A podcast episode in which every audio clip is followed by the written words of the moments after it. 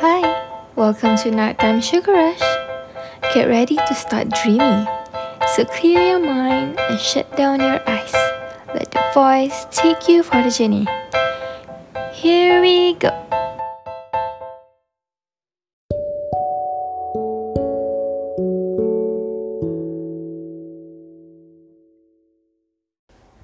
Hello there.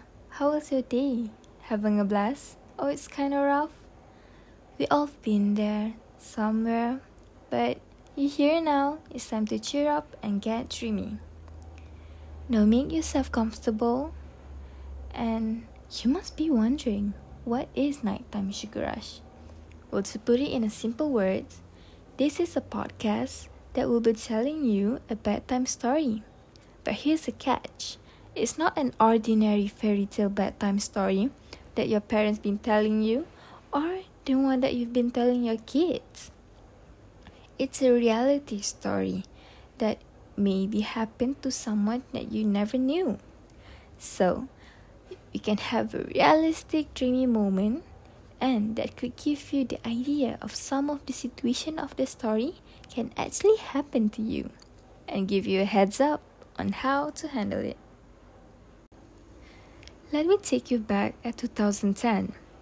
There's two person becomes friend because of their same interest in work.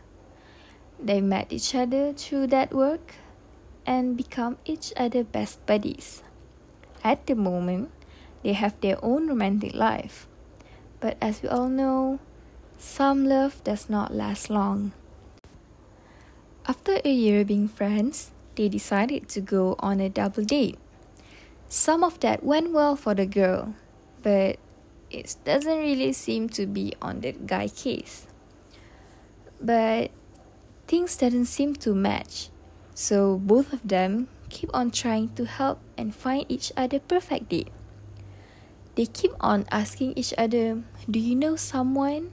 Do we have any good match for me? Until the guy said, Oh, hey, wait, hold on we could date.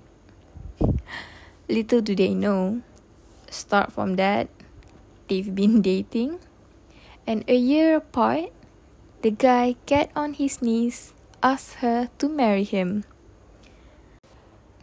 Can you tell whose story this is?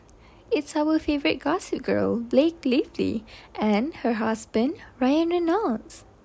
Blake and Ryan have been captured as a perfect couple. So there is one interview where the reporter asks Blake what is the secret of her happiness.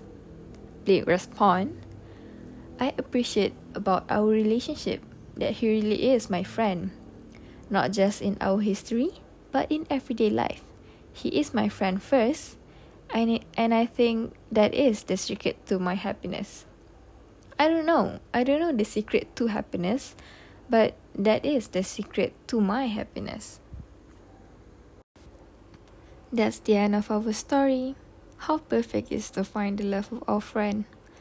Hmm, does that sound right? Anyway, there's it.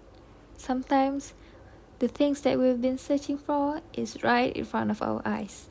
So appreciate and embrace everything along the way because when the time is right, you can never see that coming. So long and have a sweet dream.